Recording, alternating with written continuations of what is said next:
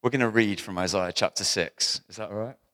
Let's do it. Um, we're going to read just verses 1 to 8. I think I need to trim my mustache as a hair. It keeps tickling my nose. You keep those scissors away from me. Yeah. Right. Isaiah 6, here we go.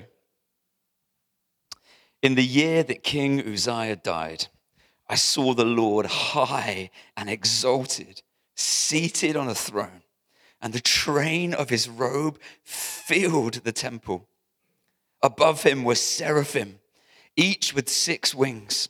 With two wings they covered their faces, with two they covered their feet, and with two they were flying. And they were calling to one another, Holy, holy, holy is the Lord Almighty. The whole earth is full of his glory. At the sound of their voices, the doorposts and the thresholds shook, and the temple was filled with smoke. Woe to me, I cried. I am ruined, for I am a man of unclean lips, and I live among a people of unclean lips. And my eyes have seen the King, the Lord Almighty. Then one of the seraphim flew to me with a live coal in his hand, which he had taken with tongs from the altar. With it, he touched my mouth and said, See, this has touched your lips. Your guilt is taken away, and your sin atoned for. Then I heard the voice of the Lord saying, Whom shall I send?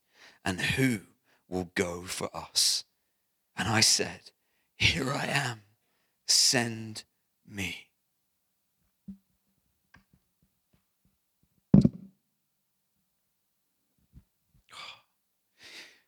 I, I know, for those of you who are tracking through the Bible in two years with us, I, know that we're way past Isaiah 6 now, right? And um, that, was, that was technically in the previous week's readings. And I know that normally what we do on a Sunday is we preach from the readings that we've been hanging out in that last week. But I got to Isaiah 6 and I just, I have read past it, but I couldn't move past it in my heart. I just, I was just stuck there. And I kept coming back to it every day. And I just felt like God was wanting to speak to us through this. And, and a little bit to pick up from where we were last week when we looked at the four kings at the start of Isaiah. Um, and it really struck me this, this first line, I think is such a such just a simple line. I think that often when we read lines like this, we just read over it as if it has nothing more to say to us than just about the date in which something happened, right?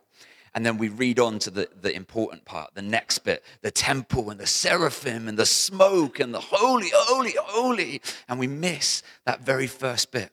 And I just couldn't shake that first line, which says this In the year that King Uzziah died, I saw the Lord high and exalted, seated on a throne. And it struck me, you know, that at the start of chapter six, we've got two thrones that have been juxtaposed next to each other.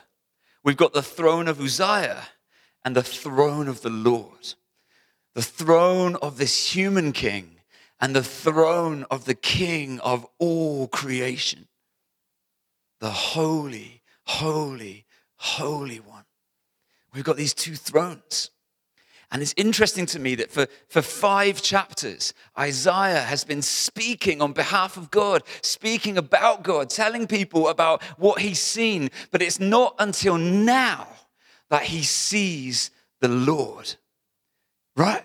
He's seen so many things, but now he sees the Lord. Why now? Because this is the year that King Uzziah died. I wonder what kings there are for us, what rulers there are in our lives, what words that have authority over us, what passions and desires that drive us. kings, authorities, rulers in our lives, what rulers are stopping us see the Lord high and lifted up? Some of us have been coming to this place or other churches, and now you're here, but you've been coming to church for years and years and years. And like Isaiah in chapters one to five, you believe. You say it, you speak it, you believe it. But some of you are still waiting to see the Lord exalted on the throne of your life. Some of you are like, I've been living with this or this or this or this for years and years and years. And I believe that God can heal. I believe that God forgives. I believe that God has grace for me. I believe that God can set free. And yet I don't feel like I'm experiencing the power of God in my life. And some of us have just settled for that. That's okay. That's just where we're at. God's still God, and that's all good. But we believe in a God that is seated on a throne, that has authority, that is holy. That means he's set apart. He is totally different to anything else that you have experienced. And yet, somehow, some of us aren't plugging into that. We're not seeing that. And the reason for that is because there are some other kings on the thrones of our hearts and the thrones of our minds that need to die so that we can actually see the one who's on the throne of thrones, the King of kings, the Lord of lords, the name above all names, Jesus. Some of us need to have those kings die.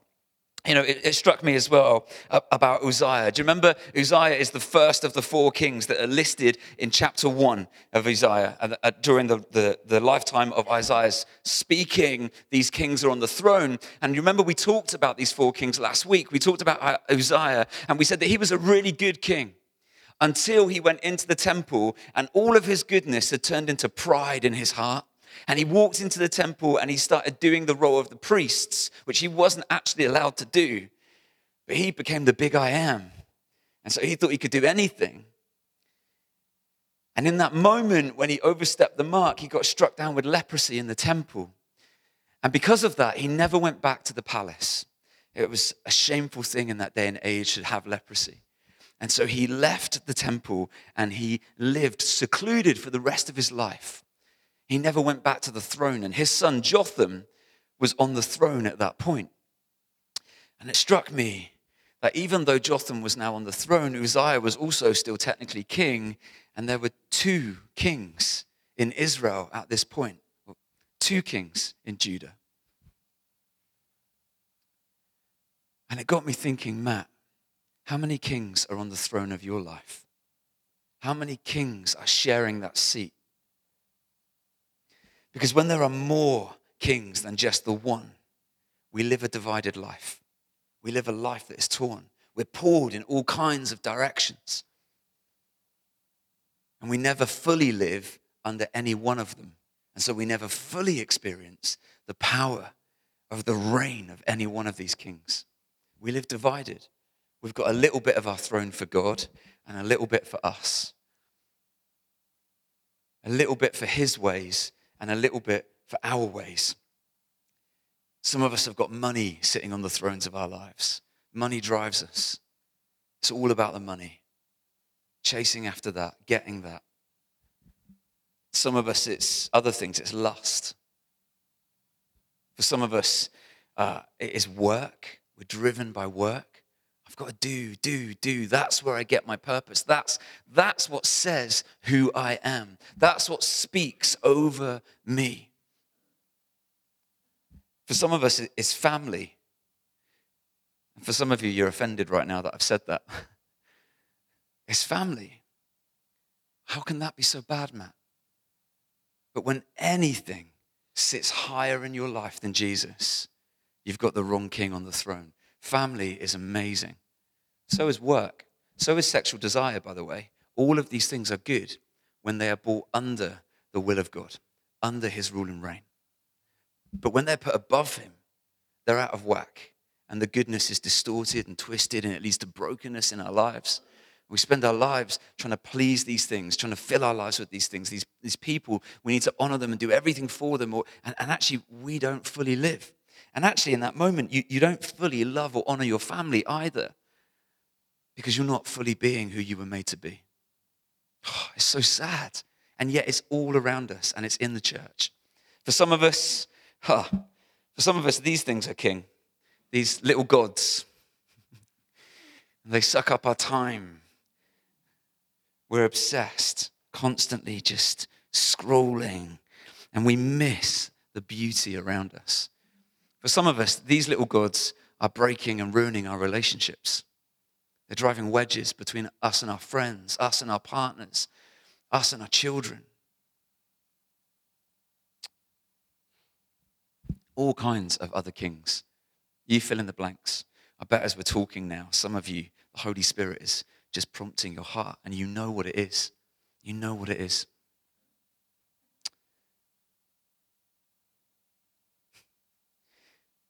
I don't know about you, but I want to see the Lord high and lifted up. I want him seated on the throne of my life. But I want to give you a little bit of a warning. Is that all right? that I think we see in this passage. So there's this, this moment when Uzziah dies. Okay, there's no more two kings. There's not a dividedness of rule in Isaiah's nation anymore. There's just the one king, right? And so Uzziah dies. And in that moment when that king is taken off the throne and he's put to death, or he dies, but when that happens, suddenly Isaiah sees the Lord. He has this vision of God on the throne. You're like, boom, this is epic, right? Isn't this what we want? This is incredible. But um, look what happens when Isaiah sees the Lord high and lifted up chapter 6, verse 5. Woe to me! Woe to me! I am ruined, he says. I'm ruined. I really, really, really want to encounter more of Jesus in my life. But you know, when that happens, be prepared to be ruined. Be prepared to be humbled. Be prepared to say, Woe to me. Woe to me.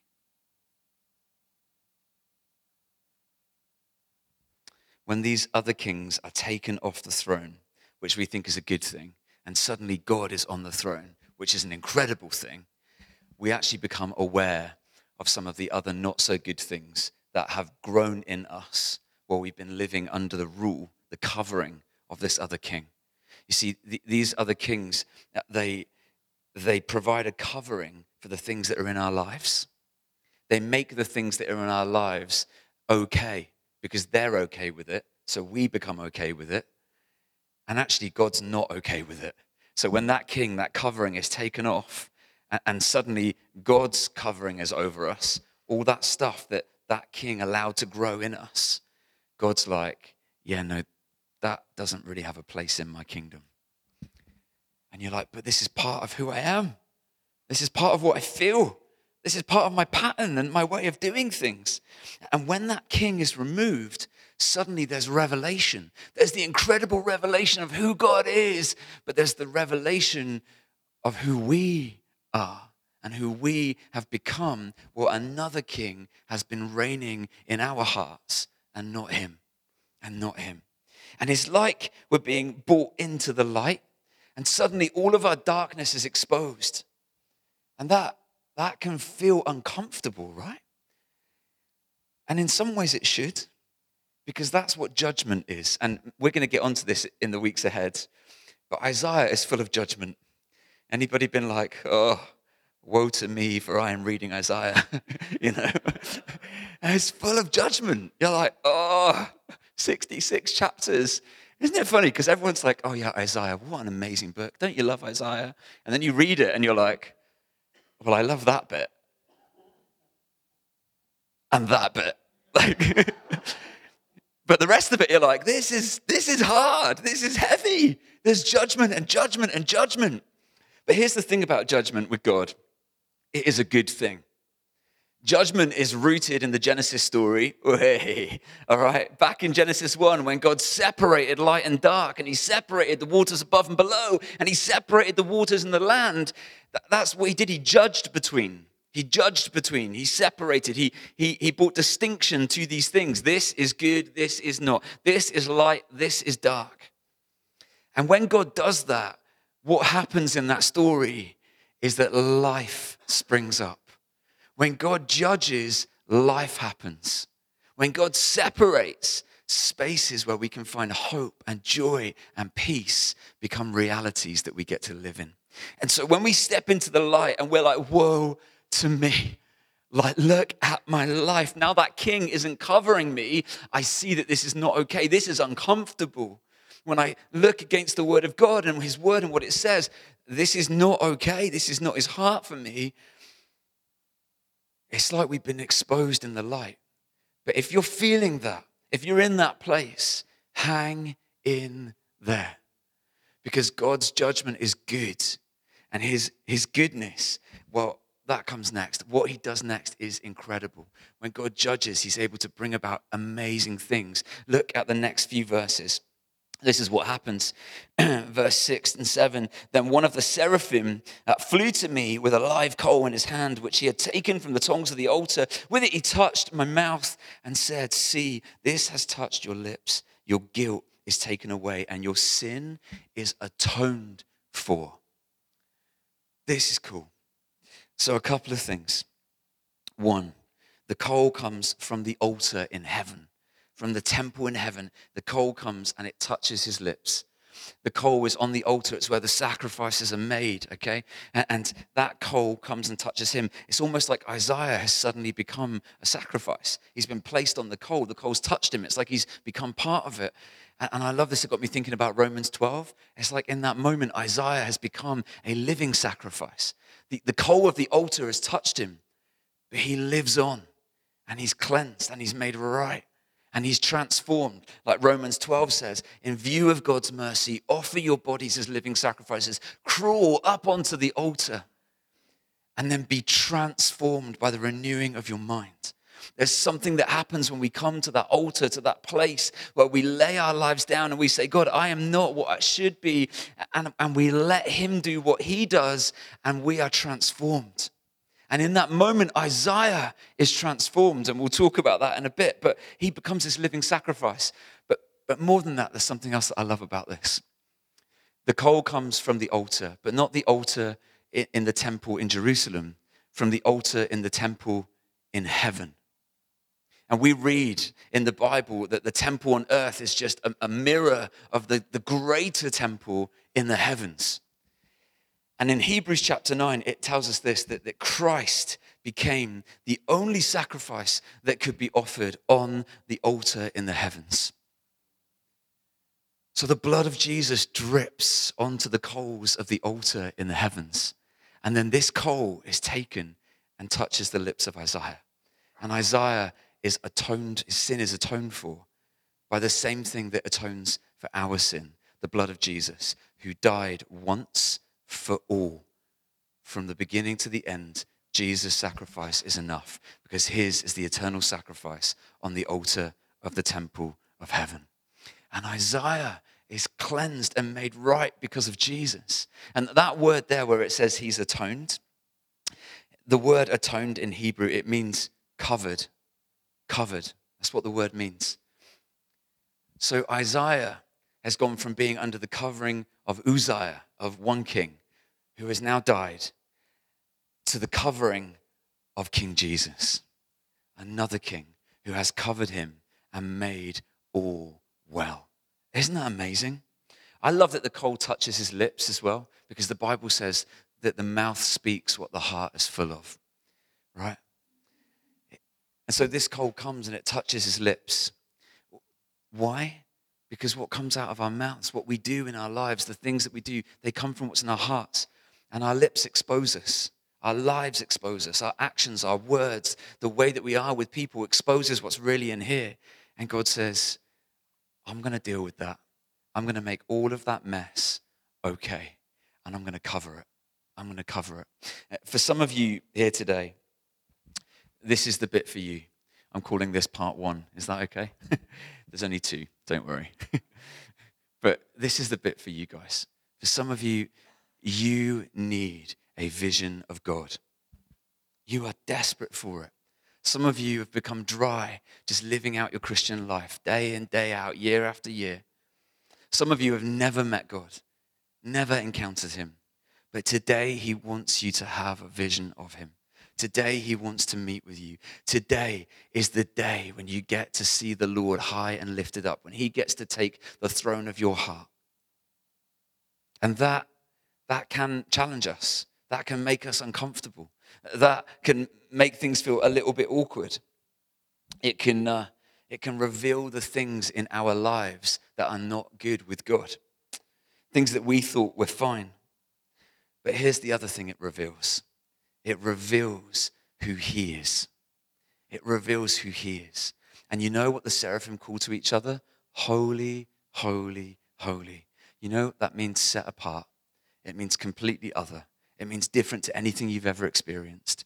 And in this life, we've been living under all kinds of other gods, all kinds of other rulers and kings. And they want from us, and they demand from us, and they suck our time, and they suck our energy, and they, they, they need us just to keep, keep just drawing from them and living with them and under them. And, and we get drawn into them, and we become addicted to things, and we, we hope they rob us of our joy. But this God is holy, holy, holy. He is different to any other God, any other king, any other desire that you've ever known. This God is good. And when this God sees you struggling with the things that you're struggling with, here's what he does He dispatches from heaven one to come to you and to atone for it and to make it all right. He puts you under a new covering, a covering of grace, a covering of hope, of forgiveness, of freedom. That's what he wants for you. That's what He wants for you. That's who He is. Some of you just need to hear that today and just take that in.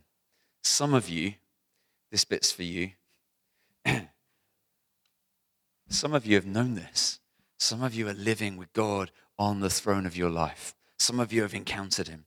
And the story doesn't stop there for Isaiah. It goes on in verse 8 and it says that he heard the voice of the Lord saying, Whom shall I send and who will go for us? And Isaiah says, Send me. Send me. I want to pull out some stuff here. You see, Isaiah had a vision, and in his vision, he saw the seraphim, and, and they're these crazy angelic beings. I don't know how you imagine them, but the Bible describes them as being like fiery serpents. A Bit weird, right? But these, these angelic beings with six wings and they're on fire all the time. This is what they're like. That's nuts, right? I don't know how you picture that. I'm like, whoa. I'm not sure about the burning coal. I think I'd be terrified of the burning angel that was coming towards me. like, you know.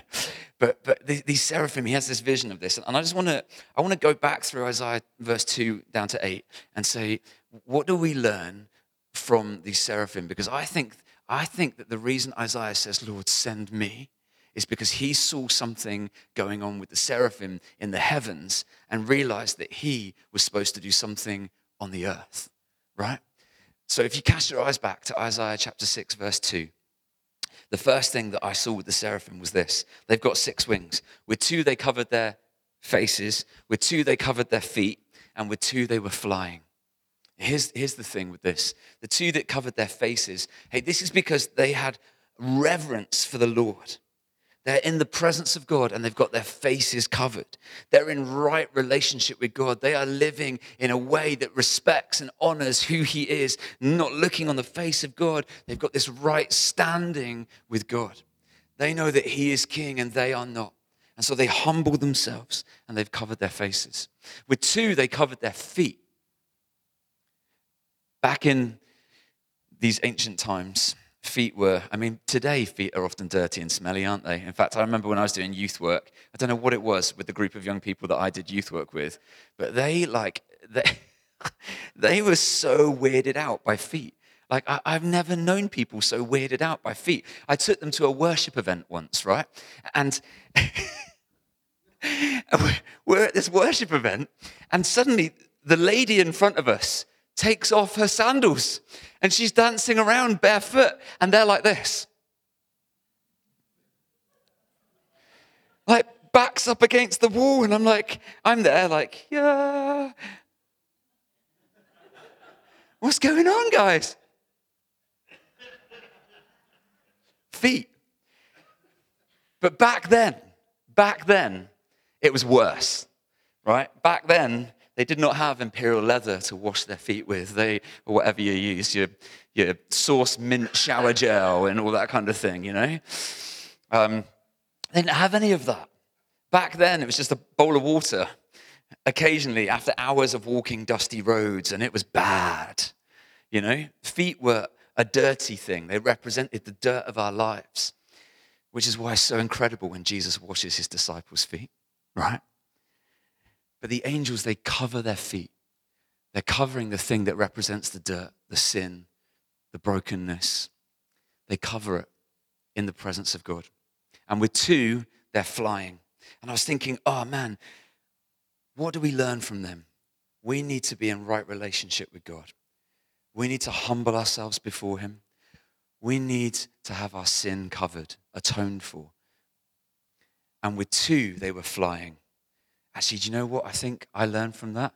When we're right with God and we're covered, we got freedom to fly, to move, to go, to be sent, to live for Him. Come on. That's the first thing. Look at chapter 6, verse 3. They were calling to one another, Holy, holy, holy is the Lord Almighty. The whole earth is full of His glory. Who were they calling to? To each other to each other. They were calling to each other and they were declaring to each other, Holy, holy, holy.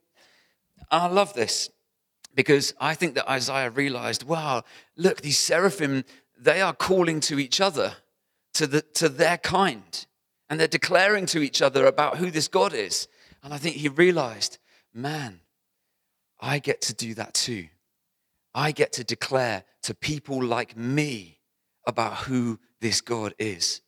And, and I love that Isaiah, when he encounters God, he's like, Woe to me.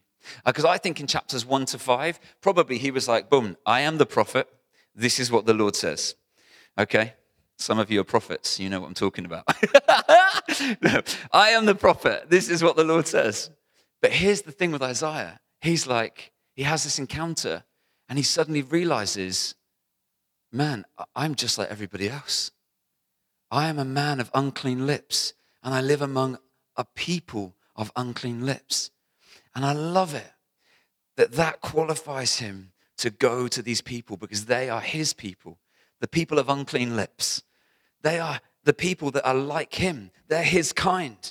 And so he gets to go to them, not as one who is all right now and look at me, I'm righteous. And man, the church has screwed so much up over the years where it's tried to come in and tell people about Jesus from this self righteous place. But he comes as one who is unclean as well.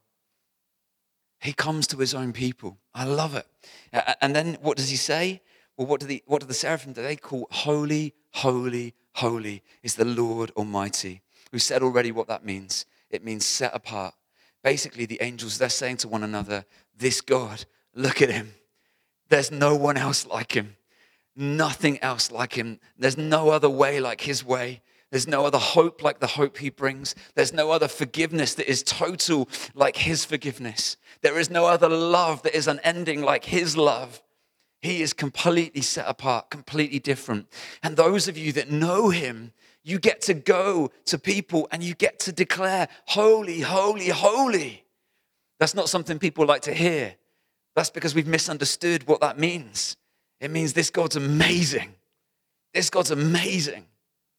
Amazing. Chapter 6, verse 4. At the sound of their voices, the doorposts and threshold shook, and the temple was filled with smoke. How did that happen? At the sound of their voices.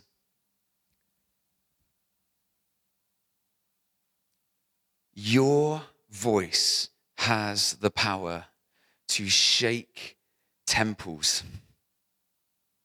When you know Him and He dwells in you, and you speak truth about who He is, your voice has the power to shake temples temples of false gods, temples that people are living in. They don't look like physical temples anymore. In fact, the Bible tells us that we've become temples of the Holy Spirit. And I think if that's true of those of us that follow Jesus, I wonder how true that is of those that don't. What have their lives become? Temples of all kinds of other gods. But your voice, the words that you say when you declare the truth about Him, those words have the power to shake temples, temples of false gods. They have the power to fill them with smoke. I was dwelling on this. I was like, man, what do I learn from that? Like when we declare stuff about the truth of who God is and it fills the temple with smoke. And I look down to Isaiah 6, verse 9, and, and God tells Isaiah, Go and tell the people, uh, be ever hearing but never understanding. And I was like, That's a weird thing, isn't it? Go and confuse them. And I was like, Oh, that's what smoke does. You've been in a room full of smoke and you can't see. I used to lead worship years ago at the Mix um, up at Woody's, and they went through a phase of making it really, really dark, putting really bright spotlights in front of the stage, and filling the room with smoke. And it was fascinating because as a worship leader, you're stood there playing your guitar. I'm dripping with sweat because of the lights and the the sweat in my eyes is already making it difficult enough to see. And then the room is filled with smoke. And I'm like, I mean, I'm just going for it. I don't know if anybody's out there. Apparently, there are 500 young people in this room, but I can't see any of them, so I'm just going to keep going and, and hope that they're worshiping Jesus too. Like, smoke stops us seeing what is going on, doesn't it? And, and, and God says, Go and declare the truth of who I am. And do you know what's going to happen when you do that? It's going to shake some temples and it's going to cause some confusion. It's going to cause confusion because people have been believing one thing. They've been believing this is what the world is like. This is true. This is my story. This is how I live. And you're going to be saying, no, no, no, no. You, are trapped in this prison that you think is freedom, but there's a holy, holy, holy God who is so good. And he's got a different story for you to live in. And they're going to be like, what? What? It's going to it's going to be uncomfortable for some people. It's going to cause confusion, but your words have power to change lives, to tear down temples that have become prisons for people that they are trapped in, and set them free so that they can worship in the true temple with the true God, the God of freedom, the God of love, the God of hope, the God of joy, the God of peace. That God. And then Isaiah 6, 6, and we'll wrap up here, I promise. then one of the seraphim flew to me. This is after he's like, Woe to me, I'm a mess. The seraphim, he flew to me and he took a live coal from the altar in his hand with the tongs and he touched my mouth with it and said, See, this has touched your lips. Your guilt is taken away and your sin atoned for. I love this. In Isaiah's vision, he saw this crazy, holy creature that was on fire worshipping around the throne. And then he saw that crazy, fiery, holy, angelic being who, caught up, who was caught up in worship leave the throne and come to him when he had cried out in his brokenness. And I was like, boom, that's amazing. Isn't that what Jesus does for us? But more than that, isn't that what we're called to do as well? We're called to be fiery. We're called to be torches that are set alight, that live lives of brightness in this dark world. And we're called, yes, to worship God, yes, to declare his praise, but not to be so caught up in our little Christian bubble that when someone out there says, Woe to me, for I am ruined, that we won't walk out and leave that and go to them and take a live coal of faith and touch their lips with it and let Jesus cover them. And so suddenly, when God says, Who will go for us?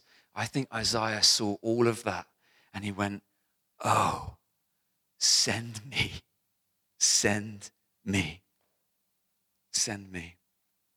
Some of you in this place, you've been touched by Jesus and you're burning, you're on fire. You know that. And you've been living that and you've been calling out, Holy, holy, holy, and you've been declaring it in this place and you've been declaring it among your Christian friends. But there's people in your lives that are crying out, Woe to me, for I am ruined.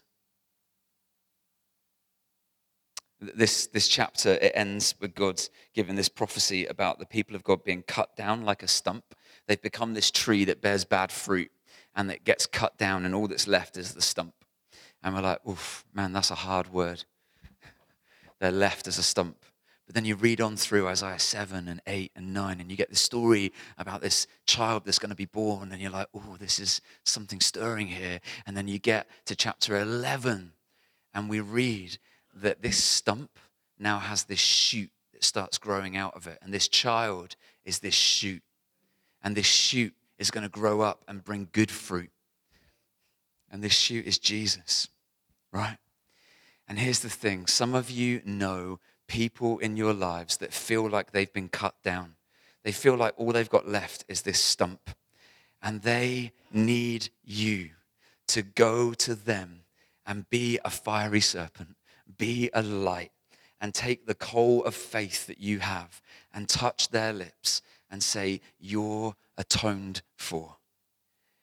And there is hope because there is a shoot that will spring up from your stump and bring new life and new fruit and new hope and new joy and new peace and new love to you. To you.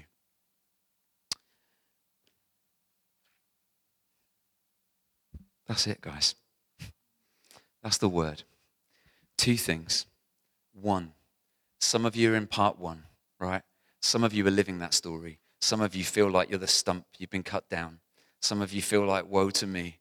Some of you are desperate to know Jesus more and you know that other kings have been living on the throne of your life and they need to come off. And today, Jesus says to you, Hey, if you just take those kings off, if you tell them you're not king anymore, I will come and I will be king. And you will see me high and lifted up on the throne of your heart. And others of you, you're already in that place. And you know that you've been caught up, holy, holy, holy. But faintly in the distance is the cry of people that you know and love Woe to me for I am ruined. And today, God is saying, Who shall we send? And it's your turn to say, Lord, send me. It's your turn to go and to take hope to those people. So here's what I want to do. This is going to be weird and uncomfortable. Is that all right? I, I, there's no shame here, all right? There's no anything like that. But there are two things we've talked about. And, and I want to pray for both of those groups. And yeah, let's do it like this. Nathan, why don't you come? Um, what I want is this. If, if you think, yeah, I'm, I'm part one, right? I really just need to encounter him. I haven't encountered him, and I want to encounter him. I really want to know this God. I, I really want to meet with him. Then I, I want you guys, not right now, in a minute, I'm going to ask everyone to up and move so it'll be safe. You won't feel like you're standing out, all right? But I want you guys to come and stand over here, okay? And, and then those of you who are like, yeah, I send me, is my turn. I know that there are those people in my life that I get to carry the coal of faith to, to bring hope to them. It, I need to go. If that's you, I want you to come and stand just over here. Is that okay? All right? So, why don't we all just stand up? And I'm going to say one, two, three, go, and go. this side or this side. One, two, three, go, go. If you if you want to meet with Jesus, come stand here. If you know you need to be sent, come stand here. All right. Let's let's just do this.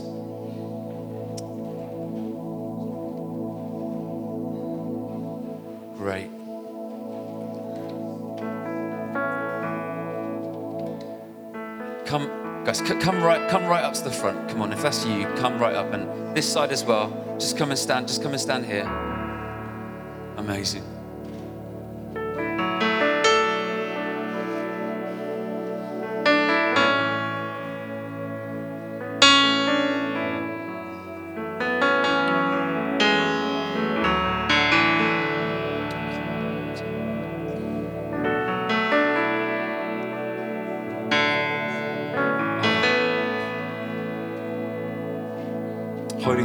We just invite you to move in this place.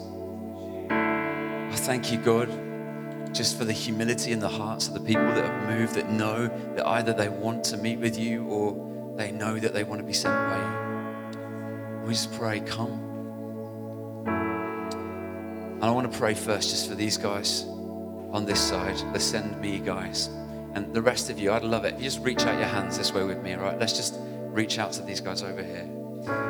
And Lord, I thank you for for these people that have come forward. I thank you, God, that they have known you. I thank you, God, that you have been on the throne of their lives. I thank you, Father, that they have experienced you as the holy, holy, holy one who is completely set apart, who has shown them goodness and forgiveness and mercy and grace and healing and freedom and hope and joy and peace. I thank you that that is their story. And I pray now, Holy Spirit, set them on fire. Set them on fire. Come, fire of God. Stir up their hearts. Stir up that passion within them. And God, give them open ears to hear the voices of those who are crying out, Woe to me, for I am ruined. Give them the boldness and the confidence to go and give them the words to express the holy, holy, holy to those around them. Holy Spirit.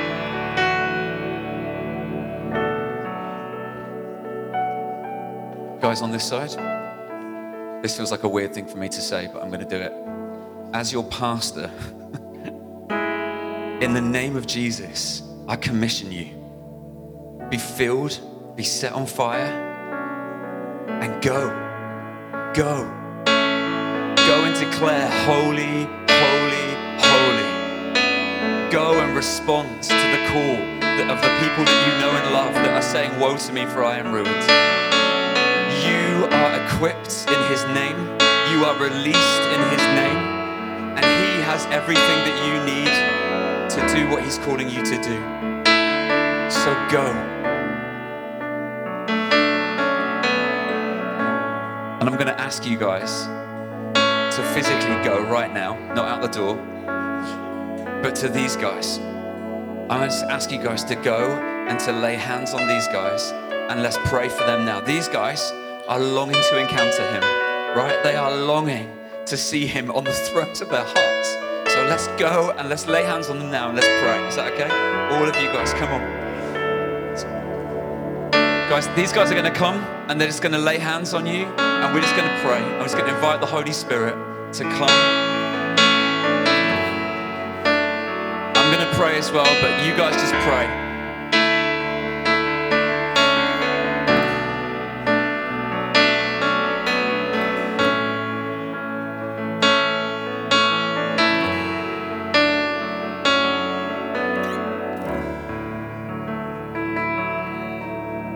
Father God, I thank you for these guys that have come forward that are so desperate just to meet with you.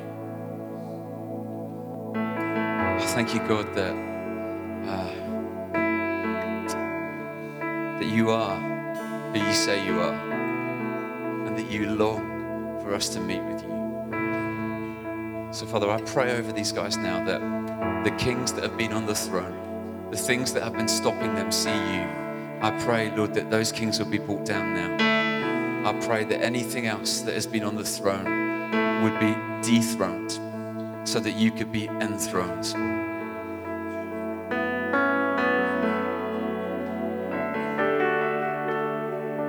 Holy Spirit, come. Just some of you that have been prayed for, you might just want to hold out your hands and just receive as He is starting to move in this place.